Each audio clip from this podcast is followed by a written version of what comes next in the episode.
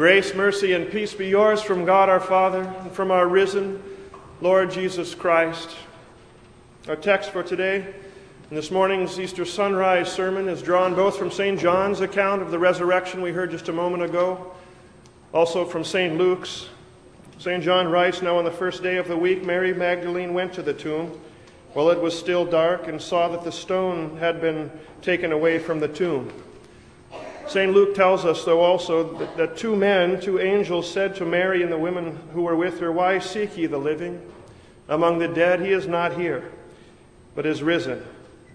Remember how he spoke to you while he was still in Galilee, saying, The Son of Man must be delivered up into the hands of sinners and be put to death, but the third day rise again. And then they remembered his words.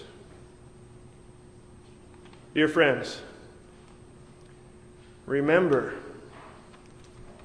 Remember. It's evident from the fact that Mary Magdalene, as we heard a moment ago, stood outside the tomb weeping that she didn't remember. Sometimes we forget how to remember. Other times we can't forget. Journalist Paul Harvey, known for the rest of the story, tells of one old man who couldn't forget. Gratitude prompted this old man to visit an old broken pier on the eastern seacoast of Florida every Friday night. Until his death in 1973, he'd return walking slowly, slightly stooped over, with a bucket of shrimp in hand. The seagulls would all flock to this old man, and he'd feed them from the bucket. Well, Harvey tells that many years before, in October of 1942, Captain Eddie Rickenbacker was on a, a mission in his B 17 bomber to deliver a, an important message to General Douglas MacArthur in New Guinea. But an unexpected detour would hurl Captain Eddie into the most harrowing adventure of his life. Somewhere over the South Pacific, this B 17 flying fortress was lost beyond radio contact. With fuel running dangerously low, the men decided to ditch the plane in the ocean. So, for nearly a month, Eddie and his companions were adrift on the sea, fighting the water and the weather and the scorching sun. They spent many a sleepless night recoiling while sharks would ram their rafts as they floated along. But you know, of all the enemies at sea, it was starvation that proved most formidable for them.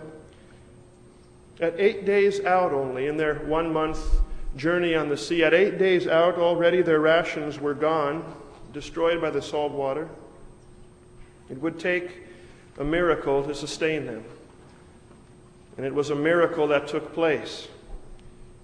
As Rickenbacker tells it, he said, one afternoon as they floated along, one read the afternoon service. A prayer was then said for deliverance, a hymn was sung.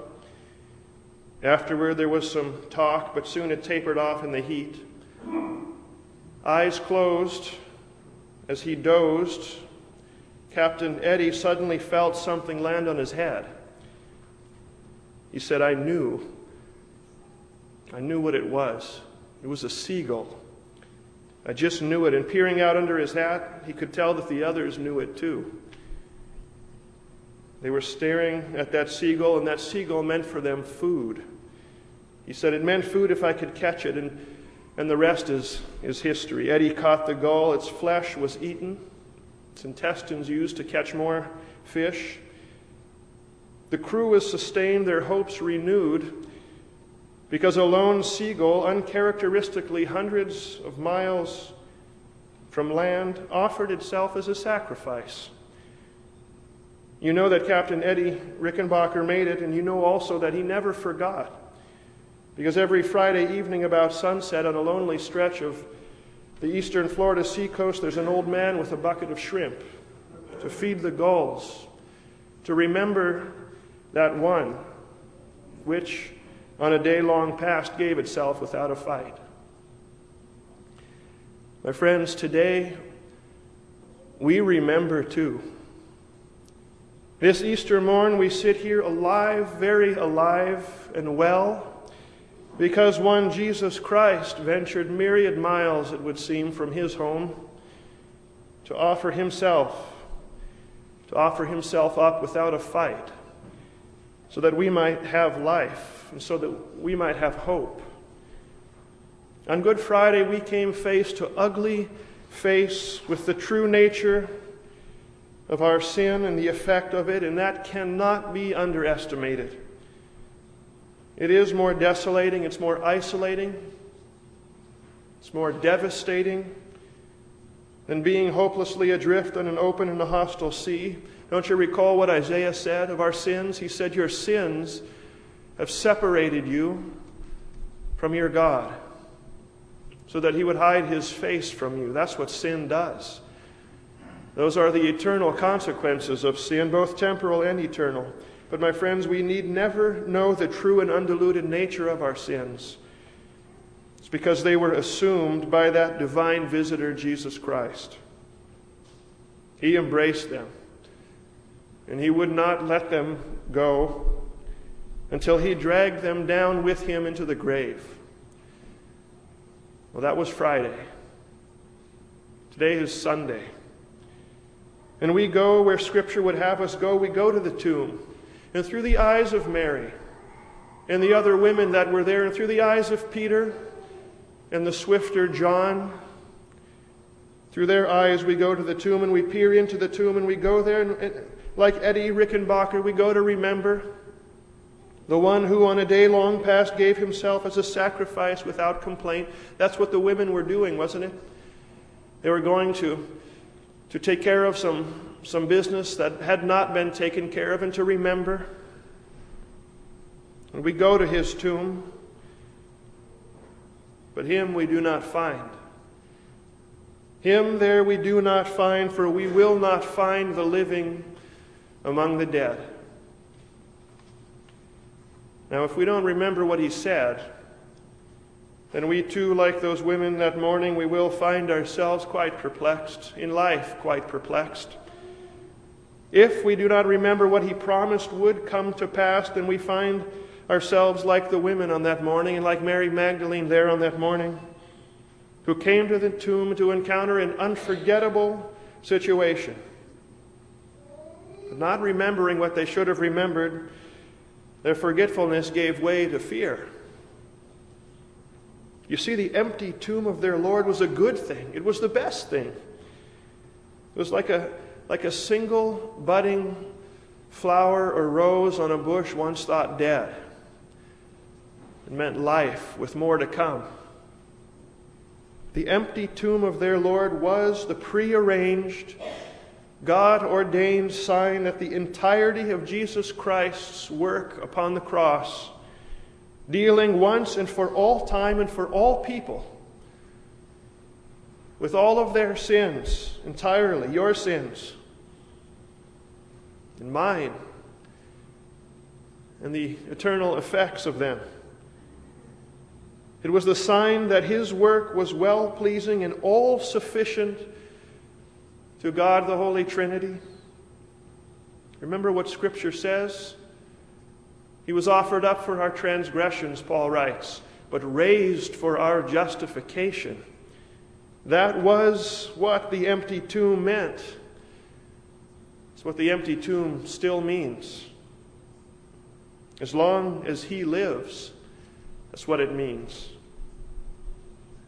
And had they remembered what he said, for how many times had he reminded them on his way to Calvary that the Son of Man must be handed over? It was of divine necessity. He must be handed over into the hands of sinners for the sake of us sinners and put to death, suffer, be crucified. But he said, I will rise again. The empty tomb of their Lord was good news indeed, it still is. But not remembering their forgetfulness made way for fear. Isn't that true for you and for me too?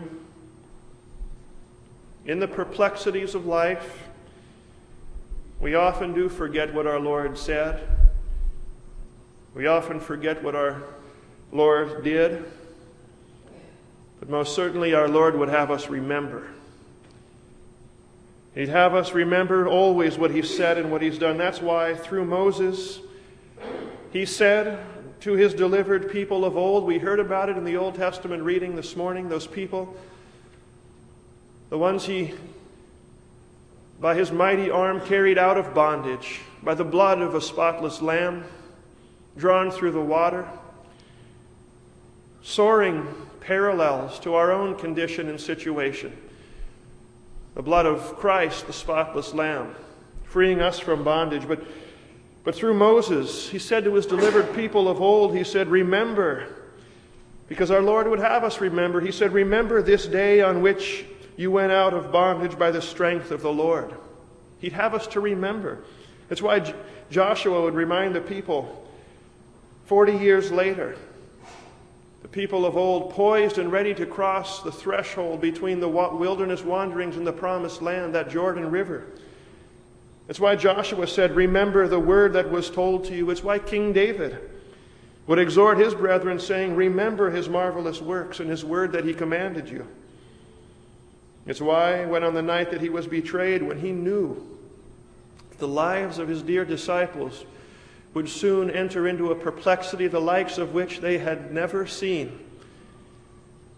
That's why our Lord said to them, Remember what I say to you. For this I have told you, that when the time comes, you may remember that I have told you of them. So you see how our Lord would have us to remember His word and His work? But how often we enter into the perplexities of life, indeed, and especially the great ones. And just like Mary Magdalene and the women at the tomb, and even Peter and John, so often we don't remember when the time comes. We don't remember, and forgetting, we fall into fear. We're consumed perhaps by the fear of what the radiology x ray or the medical test might tell us, what the results might reflect.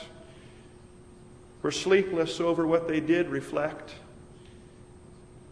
Even as Christians, sometimes we face the future far more full of fear than faith, precisely because we don't remember what our Lord on this day once did and what he said he would do and what it means for us today and tomorrow. Today, we remember. Like Captain Eddie Rickenbacker, we remember in gratitude what was sacrificed for us. But unlike old Eddie, we don't return this Easter morn for sentimental reasons, to recall days gone by and to commemorate a friend that's dead and gone. No, to the contrary. This Easter morn, we go and we peer into the empty tomb of a risen and a living Lord Jesus Christ. And we remember. We remember what there was said. We remember who there was not. And we remember not for the sentimental past, but today we remember for the present. And today we remember for the future. You see, our remembering His Word and His work and His resurrection is not recalling a day long past and gone. It's about remembering, remembering a present and a future life defining reality. So don't remember for the sentimental past, but remember for the present. Remember for the present when sin's guilt drags you down. Remember then what Scripture says of his resurrection.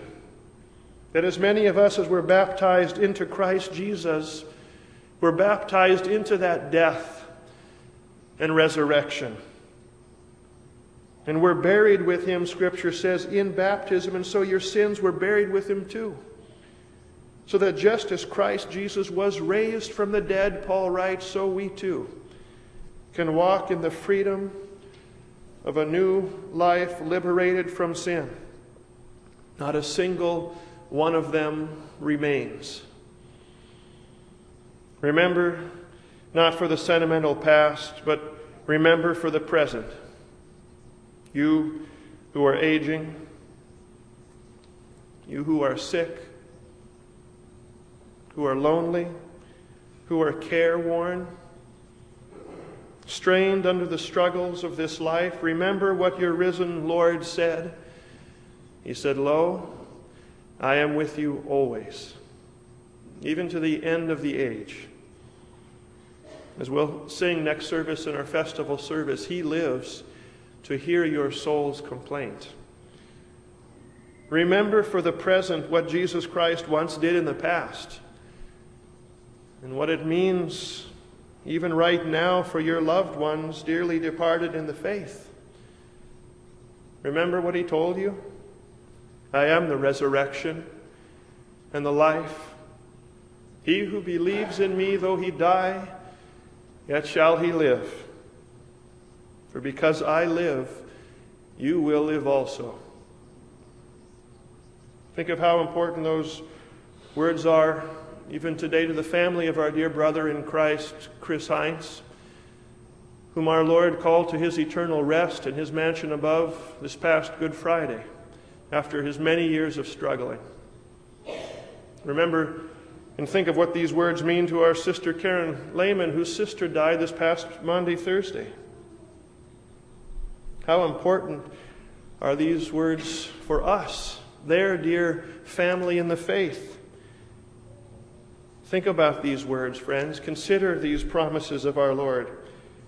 Remember them. You members of the body of Christ, remember them and then relish in them. For how could the risen, living head rise and leave the members dead? Because I live, you will live also. Remember. Remember the resurrection for the present. Remember it too, though, for the future. Remember it as life wears on and as you wear out. Remember the resurrection of our Lord, what it means now and, and what it will mean. On that last and that great day for all who do trust in the saving work of Christ Jesus, old rickety Job did, didn't he? Job more than 2,000 years before the death and resurrection of our Lord, Job, remembering for the future, he gave us this sweet sentence I know that my Redeemer lives. You hear the confidence? I know that my Redeemer lives and that he shall stand at last upon the earth, and after this skin has been thus destroyed, this I know that in my flesh I shall see God, whom I shall see for myself. How my heart yearns within me, he said. So, friends, remember his word.